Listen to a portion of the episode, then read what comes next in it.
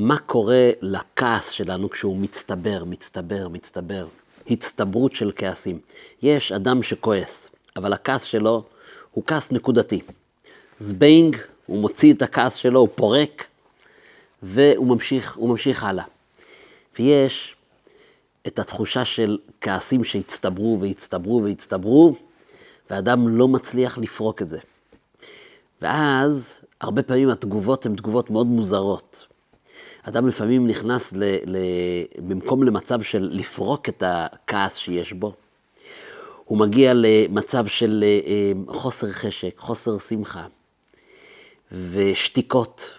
הוא מכונס בתוך עצמו.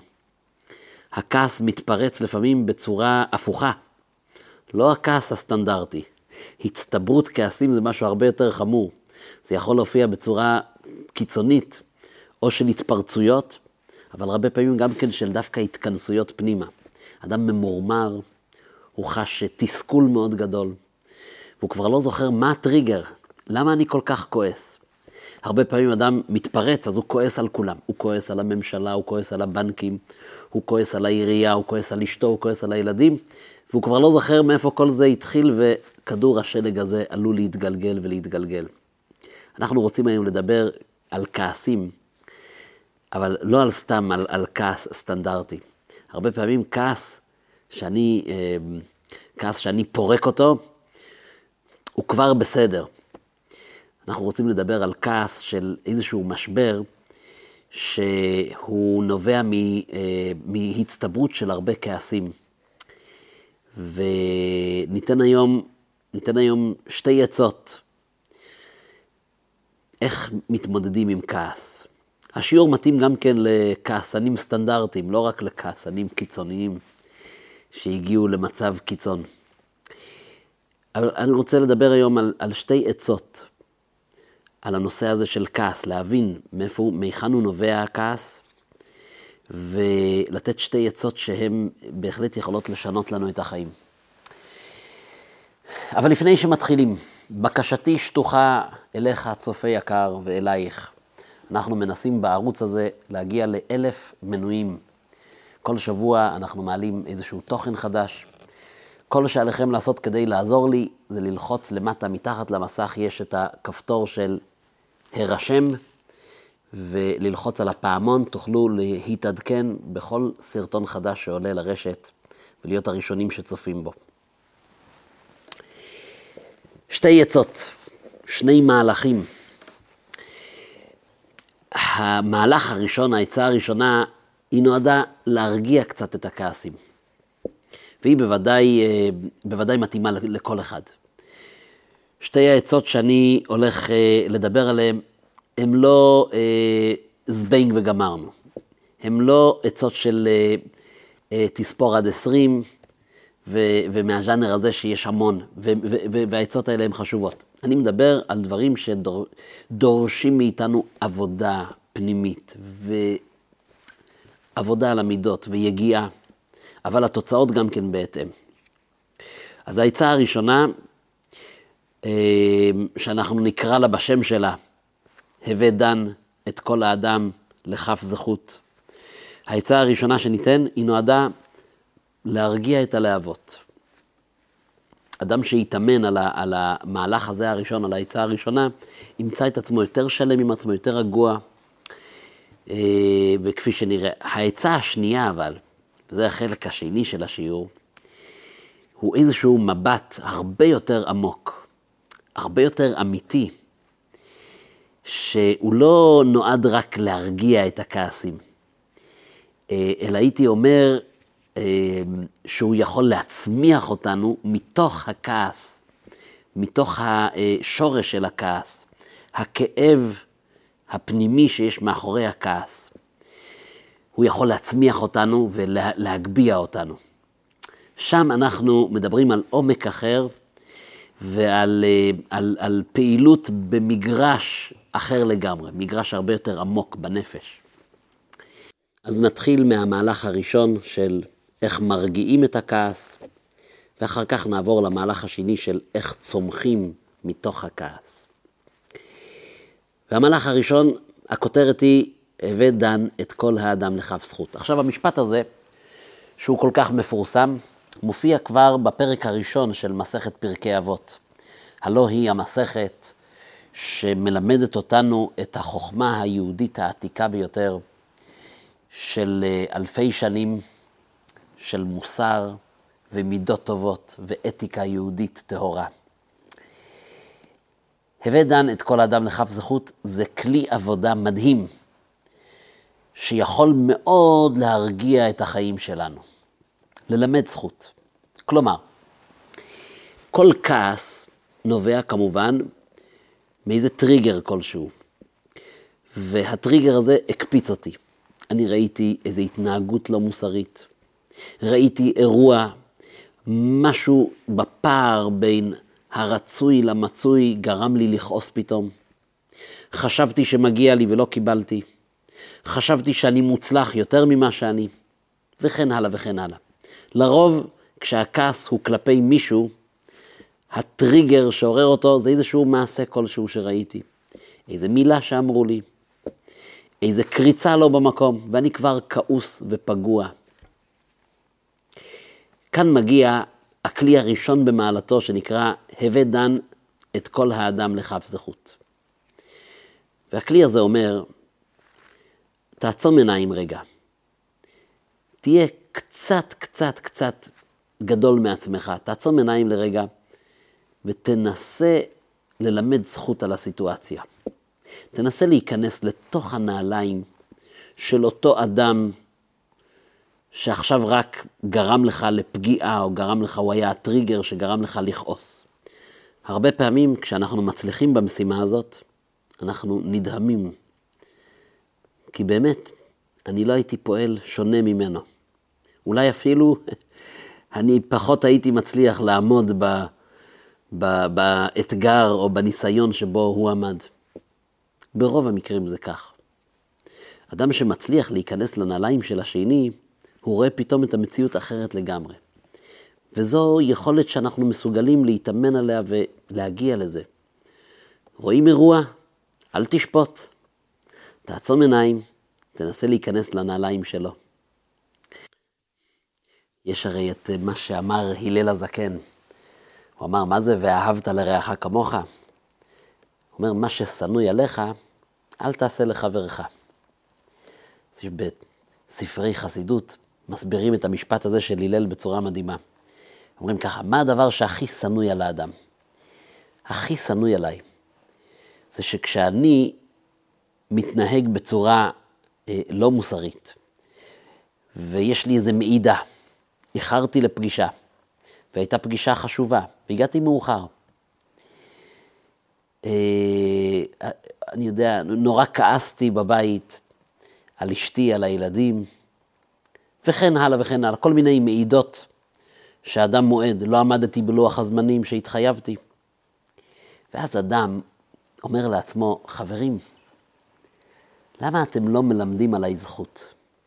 האם מישהו שאל אותי מה גרם לאיחור? האם מישהו שאל אותי למה לא הספקתי להגיש את המטלה הזאת בזמן? האם אתם יודעים שאני כבר יומיים ללא שינה, שהבת הקטנה שלי עם חום? האם אתם יודעים מה, מה עבר עליי בשבוע האחרון?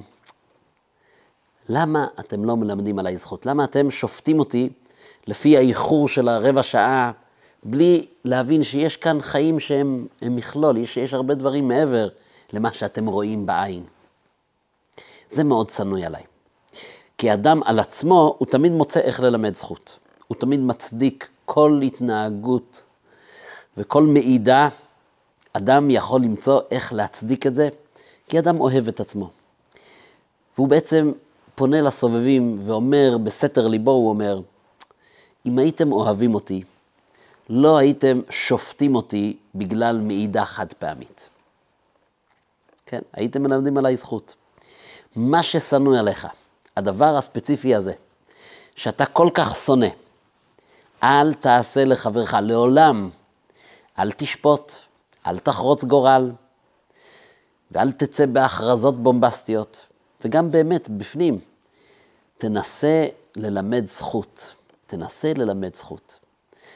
תאמר לעצמך, אני לא מכיר את העובדות, אני לא יודע מה עבר עליו. אל תדון את חברך עד שתגיע למקומו, ואני לא נמצא במקומו. ואם הייתי במקומו, מי יודע איך הייתי נוהג, איך הייתי פועל. עכשיו, בעניין הזה, של הווי דן את כל אדם לכף זכות, מה קורה אם אדם לא מצליח ללמד זכות? בשום צורה. אין לי מה לומר, זו התנהגות כל כך שפלה ובזויה, ואני לא מוצא, לא מוצא שום זכות. אז יש, אה, יש פירוש על המשפט הזה של הווה דן את כל האדם לכף זכות, שאמר הרבי השלישי לבית גור, חסידות גור. חסידות גור, חסידות מפוארת. האדמו"ר השלישי לבית גור, שקראו לו רבי יהודה אריה לייב אלתר, למשפחת אלתר. הוא נקרא על שם הספר שלו, השפת אמת. בפרקי אבות, הווה דן את כל אדם לכף זכות, הוא מסביר דבר נפלא. הוא אומר שיש כאן לכאורה טעות לשונית. היה הרבה יותר מתאים לומר, הווה כל אדם לכף זכות. כל אדם, יהיה מי שיהיה. מה זה הווה את כל האדם? ה' הידיעה. מי זה האדם שאותו צריך לדון לכף זכות? אז הוא אומר נפלא, הוא אומר, זה לא טעות לשונית. מה זה הווה דן את כל האדם לכף זכות? המשנה בעצם אומרת לך, אם לא הצלחת ללמד זכות על השני, תזכור שאתה לא מכיר את כל האדם. וכי אתה יודע מה עבר עליו בילדות שלו?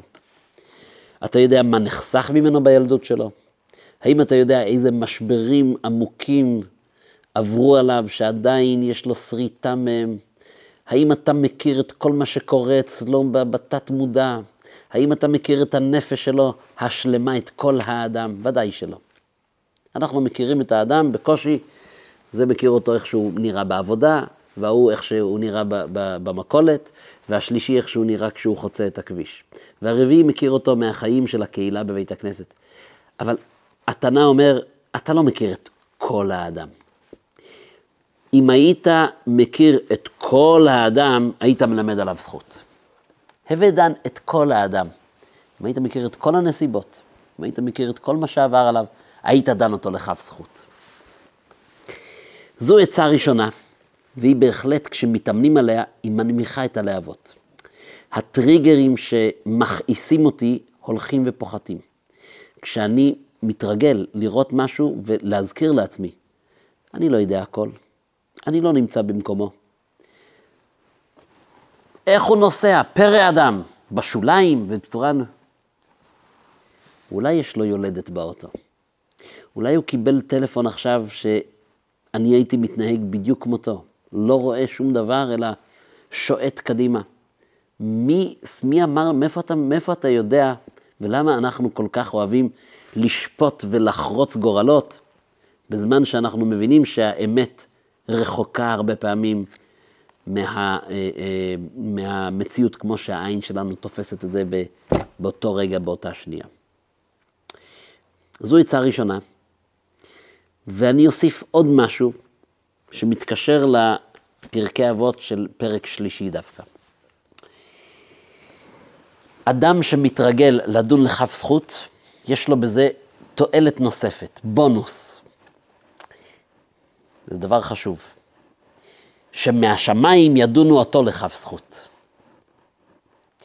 כאשר אדם דן לכף זכות את השני, תמיד מרגיל את עצמו ללמד זכות, ללמד זכות.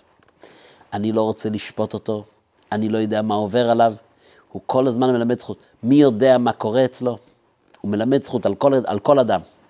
מהשמיים ילמדו עליך זכות על ההתנהגויות והמעידות שלך.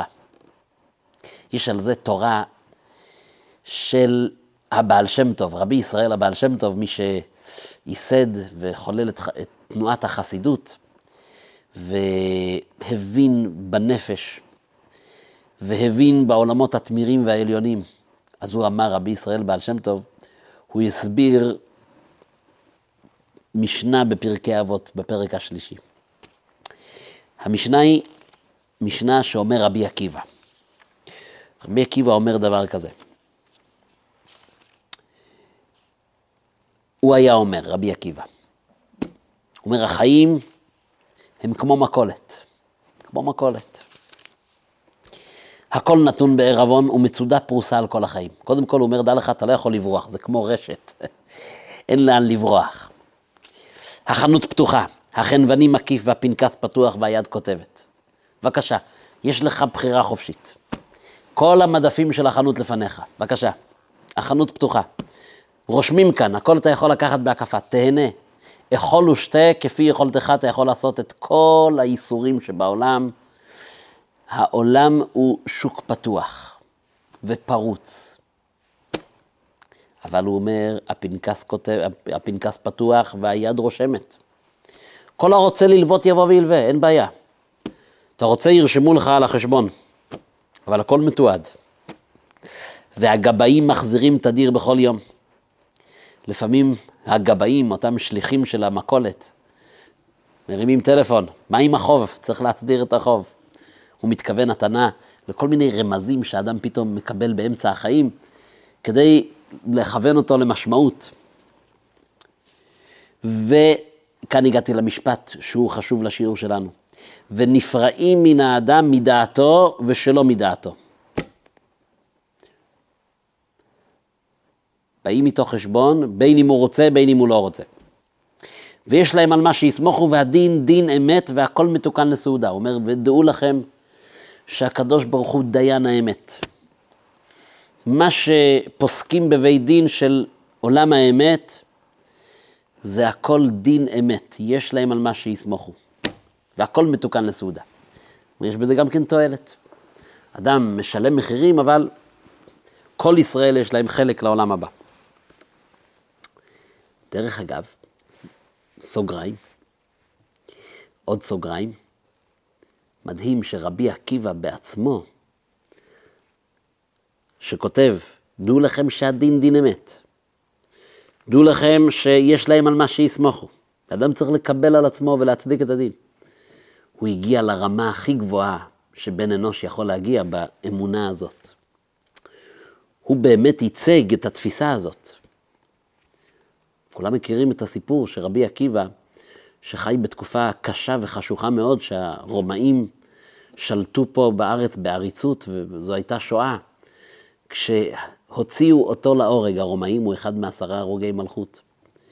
כשהוציאו אותו להורג, על כך שהוא הרביץ תורה ולימד תורה נגד החוק, סרקו את בשרו במסרקות של ברזל, עינו אותו למוות, והוא, רבי עקיבא, קורא קריאת שמע באותה שעה. הוא מדבר על השם אלוקינו, השם אחד, ואהבת את השם אלוקיך. הדין דין אמת, יש להם על מה שיסמוכו, ברוך דיין האמת, והוא בשעה שהרומאים סורקים את בשרו במסרקות של ברזל, והוא אומר קריאת שמע. מדהים.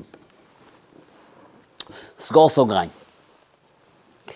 אומר הבעל שם טוב, יש כאן איזה בעייתיות. מה זה נפרעים מן האדם מדעתו ושלא מדעתו? מה פירוש? היה צריך לכתוב, נפרעים מן האדם או מדעתו, או שלא מדעתו. מה זה מדעתו ושלא מדעתו? איך אפשר לעשות את זה גם מדעתו וגם שלא מדעתו? מה זה וו החיבור? הוא הסביר את הדבר בצורה נפלאה, ומביא את הדברים, הנכד שלו, רבי נחמן מברסלב. אני אצטט את זה. הוא אומר שמשמיים הדין דין אמת. רוצים שאתה תפסוק את הדין של עצמך. זה, זה כמו שיטה חינוכית. לפעמים אומרים לילד, אני רוצה שאתה תגיד לי מה צריך להיות העונש שלך על המעשה שאתה עשית. אני יכול לעזור לך, אני יכול לתת לך כיוונים. נכון שבגלל המחשב אתה הלכת לישון מאוחר, נכון? נכון שבגלל זה אתה קמת מאוחר? כן, נו, אז תגיד עכשיו אתה, אז מה, מה אנחנו צריכים לעשות? מה העונש עם המחשב? עד שהילד אומר, כן, כן, אני מבין, אני מבין ש... אני מבין שהעונש צריך להיות שאני בערב לא יכול לשחק במחשב. או, שיטה חינוכית שאומרת, אנחנו רוצים שאתה תסכים לעונש, שתבין שזו טובתך. ושתבין ש... שהדין דין אמת ואתה פוסק את הדין על עצמך. אז הוא אמר, אז הוא אומר, הבעל שם טוב, משמיים רוצים שאני אפסוק את הדין על עצמי. קודם גזר הדין, מטעים את האיש ושואלים אותו על כיוצא בו. זאת אומרת, מראים לבן אדם סיטואציה שהיא נראית לו לא קשורה אליו. אופס, ההוא עקף את התור. טוב. והוא פוסק את הדין. הוא עושה, הוא, הוא פוגש איזשהו מעשה לא מוסרי, והוא פוסק את זה, הוא חורץ גורל. הוא אומר, אה, פלוני, היה עדיף שינמק בכלא כל החיים. אופס.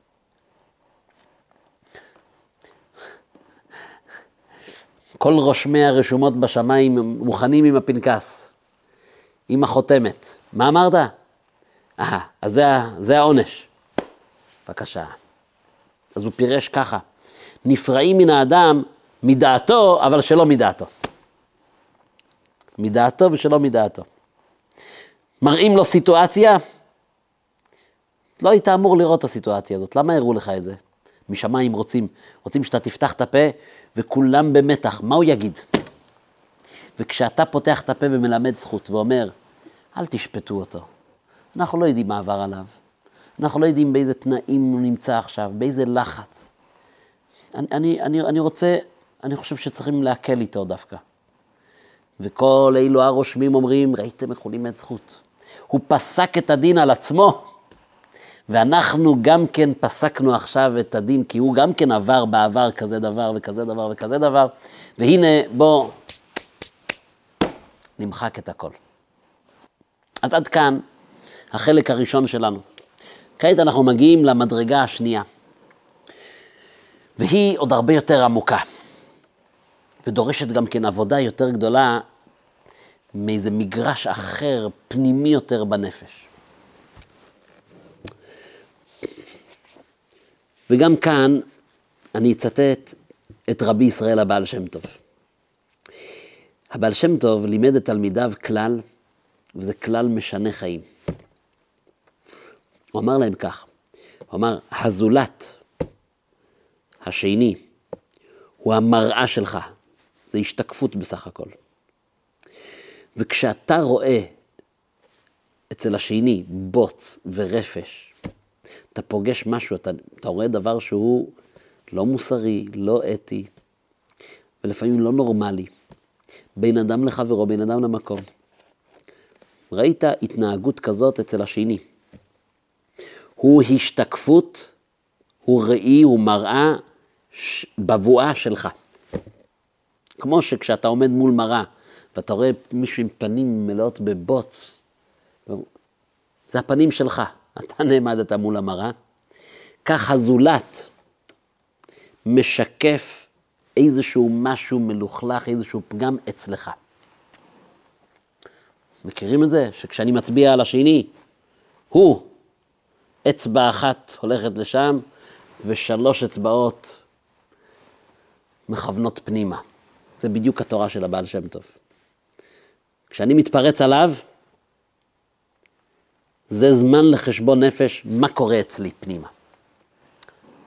טוב, זה נשמע כמו איזה משהו כזה מיסטי. אה, זה, זה, זה, זה, זה נשמע קצת איזשהו דבר אה, לא הגיוני.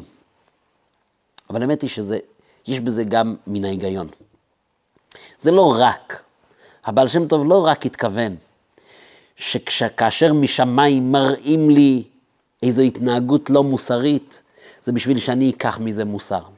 זה לא רק איזשהו משהו של גורל ומיסטיקה. יש כאן משהו, יש כאן אמת הרבה יותר עמוקה. והרעיון הוא כזה, הרעיון הוא התפיסה הזאת, שאנחנו הולכים לדבר עליה, שהיא משנה חיים.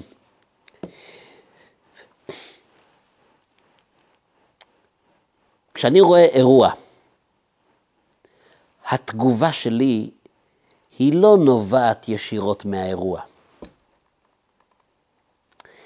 התגובה שלי היא תוצאה של המחשבות שנכנסו לי בראש והתובנות שלי והמסקנות שלי בעקבות האירוע שראיתי. ואז אני מגיב. יכולים שניים לראות את אותו אירוע בדיוק ולהגיב בצורה שונה לגמרי. זאת אומרת שהתגובה שלי היא משהו אישי שלי, היא הפרשנות שלי לאירוע. וכשמדובר על הפרשנות שלי לאירוע, כאן הרבה פעמים הפרשנות מגלה איזה שהם פגמים מכוערים שיש אצלי פנימה בנפש. ואני אסביר.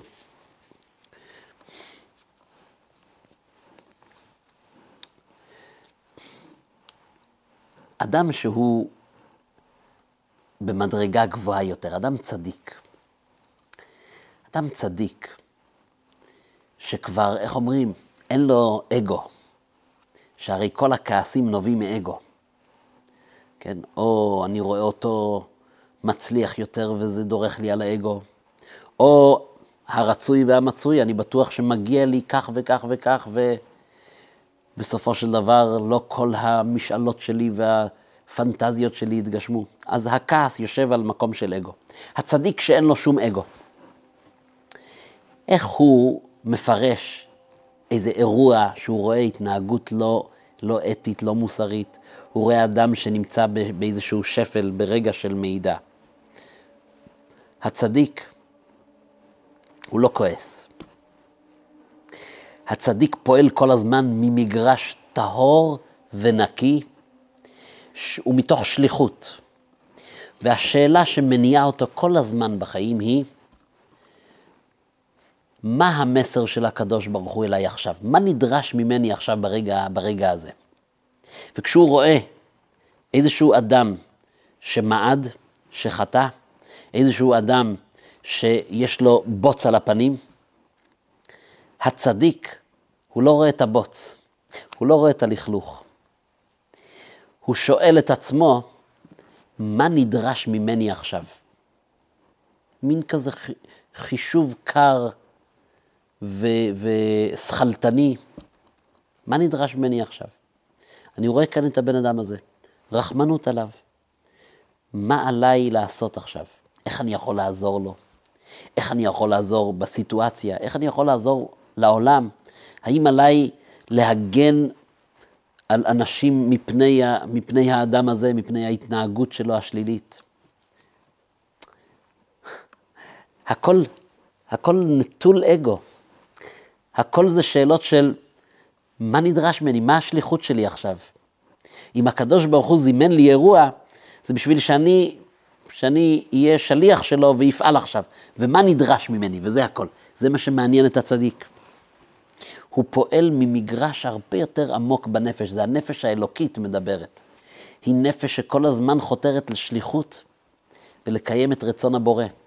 היא רואה ברצף של האירועים שקורים בחיים, הנפש האלוקית רואה בזה רק הזדמנויות שלי להיות שותף עם הקדוש ברוך הוא. וכשאני רואה את הדבר המכוער ביותר, השאלה היחידה שמנקרת במוחו של הצדיק, מה אני יכול להועיל, וזהו. אין כעס, אין טינה, אין אכזבה, אין תסכול, אין שום דבר. זה כמו, זה כמו אימא שרואה את הבן שלה, שהוא לקח את כל מה שהיה בצלחת ומרח את זה על השיער ועל הראש. ומישהו אחר שייכנס לבית, איזה שכן ייכנס לבית, מה הוא רואה? אויש, נורא ואיום. איזה אמוציות ככה. והאימא, כשהיא רואה, חוזרת למטבח, והיא רואה את הבן שלה, ומה היא רואה? אוי, מתיקות, בוא ננקה אותך. כמה חוכמה יש לו, תראי איך הוא הצליח לעשות כזה סלט. היא כל כך אוהבת את הבן שלה, הוא כל כך חלק ממנה. זה כמו שאני, לפעמים מתוך התנסות קורים לי דברים, ואני מיד מלמד זכות ושואל, מה עכשיו עושים? מה עושים הלאה? ככה צדיק מסתכל על כל מעידה. אבל אנחנו הרי לא צדיקים. אז כשאני רואה איזשהו אירוע, ואני ישר מפרש את זה בצורה כזאת שמעוררת אצלי אמוציות כאלה של כעס, ואני רוצה להתפרץ ולכעוס, והרבה פעמים אני לא מתפרץ מיד, לא נעים לי כאן. אבל הדבר הזה הרתיח אותי, ואת הכעס אני אפרוק בבית. מסכנים הילדים, מסכנה האישה, שם זה אזור הנוחות שלי, שם אני פורק את הכעסים שלי. וכפי שאמרתי הרבה פעמים, אני פורק את הכעסים לא בצורה אקטיבית, שזה עוד איכשהו טוב, אלא בצורה של שתיקות והתכנסויות, שזה אפילו לפעמים יותר גרוע. מה היה כאן? ראיתי אירוע וזה הוציא ממני כאלה כעסים. למה? אומר הבעל שם טוב, הזולת הוא בסך הכל מראה. אם אתה לא הגעת לרמה שהאירוע הדליק אותך לפעולה ועשייה חיובית, נטולת אגו ונטולת רגשות של כעס, אם זה גרם לך לכעסים וזה מבעבע בך, סימן שהאירו אצלך איזה נקודה שדורשת אצלך גם תיקון. כשאני כועס על השני, אני כועס על עצמי. אני אתן אולי דוגמה כדי להמחיש, להמחיש את הדבר הזה. דמיינו לכם, זה אירוע שקרה לי השבוע. אתה מאוד ממהר לפגישה, והשעה מאוד מאוחרת, וחוק מרפי, בדיוק אז יש איזה רכב שנוסע לפניך 20 קמ"ש מתחת, למ... מתחת ל... ל... לנדרש. אם פה נוסעים 55 קמ"ש, הוא ייסע על 20 ועל 25. ואתה לא מצליח לעקוף אותו. ואתה נכנס לכזה סחרור, וצפירות, וצעקות. מה היה כאן? האם באמת אתה כעסת על האדם הזה שהפר את החוק ונסע מתחת למותר? ודאי שלא. הכעס עליו הוא לא כעס עליו, אתה כעסת עליו כי אתה היית מעדיף שאתה תהיה זה שנוסע עכשיו לאט. אבל מה לעשות שאני יצאתי מאוחר לפגישה? וזה באשמתי. ועכשיו כשיש איזה משהו קטן שמעכב אותי, זה נורא מרתיח אותי, כי למה אני לא יצאתי מספיק בזמן ועכשיו אני הייתי יכול לנסוע על 20 קמ"ש פחות מהמותר ולחפש חנייה כי יש לי עוד רבע שעה זמן? על מי הכעס? הכעס על הנהג הזה? הכעס הוא כעס שמופנה פנימה אליי. כך זה בהמון מקרים בחיים. כשאדם מתבונן ויחקור מה הכעס, מה, מה הוא, איפה הוא פגע בי, באיזשהו משהו עמוק שדורש תיקון, שאני אני מפחד, אני מפחד להתמודד עם זה, אני מפחד להיחשף אליו. אז אני מגיע לפגישה מאוחר, וכולם שואלים אותי, כן, מה סיבת האיחור? ואני אומר להם, איזה נהג אחד שהוציא אותי מדעתי. הרבה יותר קל לי, הרבה יותר קל לי להתמודד עם הנהג האשם שבגללו איחרתי לפגישה, מאשר להתמודד עם הבעיה האמיתית. אני יצאתי מאוחר, במזיד. אני אולי מאחר כרוני. ואני צריך לעשות בדק בית ואני צריך לתקן את זה. כלומר, בהמון מקרים, הכעס שאני מייחס לסובבים אותי, והרבה פעמים לאנשים שקרובים אליי מאוד, אני צריך רגע לעשות עצירה ולשאול את עצמי, איזה תמרור כאן שמו לי מול העיניים? האם הכעס הוא רק כיסוי לאיזו עבודה פנימית שאני צריך לעשות עם עצמי? וברגע שאני אעשה עם עצמי את העבודה הזאת, הפנימית, אני לא אראה יותר את הכעסים האלה, אני לא אראה את זה. אם אני אראה משהו, זה רק משהו שדורש ממני עשייה ופעולה, ותו לא. כמו המשקפיים של הצדיק. אז אם נסכם את השיעור שלנו היום, דיברנו על כך שהעזרה הראשונה לכעס ולמרמור זה קודם כל ללמד זכות על הטריגר, על הסיטואציה, ללמד זכות דבר ראשון. ולהרגיל את עצמי לומר בפה, אני לא מכיר את ה... אני לא יודע מה עובר עליו. אני לא מכיר אפילו אנשים שקרובים אליי מאוד. אני לא יכול לעמוד במקומם. למצוא כל דרך ללמד זכות, עד ללימוד זכות של דן את כל האדם לכף זכות. זה שלב ראשון. השלב השני, זה שאני צריך לשאוף להגיע למקום שאני פועל ממקום של שליחות. כן, כמו הצדיקים. אם אני אגיע לשם, לא יהיה לי שום כעסים. אני אראה בכל מצב ובכל אירוע, בכל מצב שאליו אני אקלע, השאלה תהיה שאלה אחת כל הזמן. מה השליחות שלי כרגע? ותו לא. נטול כעסים, נטול אגו. אבל כל עוד שלא הגעתי למדרגה הזאת הטהורה, אני צריך לזכור שאירוע שהרתיח אותי, לא הוא הרתיח אותי, זה אני מרתיח את עצמי. הפרשנויות שלי והבריחה שלי מהתמודדות עם כשלים שיש לי פה בפנים, הם אלה שגרמו לי לכעוס.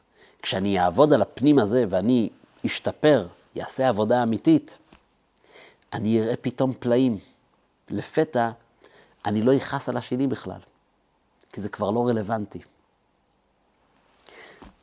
או כמו שאמרו את הפתגם, שהזבוב והדבורה, שניהם לכאורה מזמזמים ומפריעים לנו משגרת חיינו, אבל יש הבדל גדול.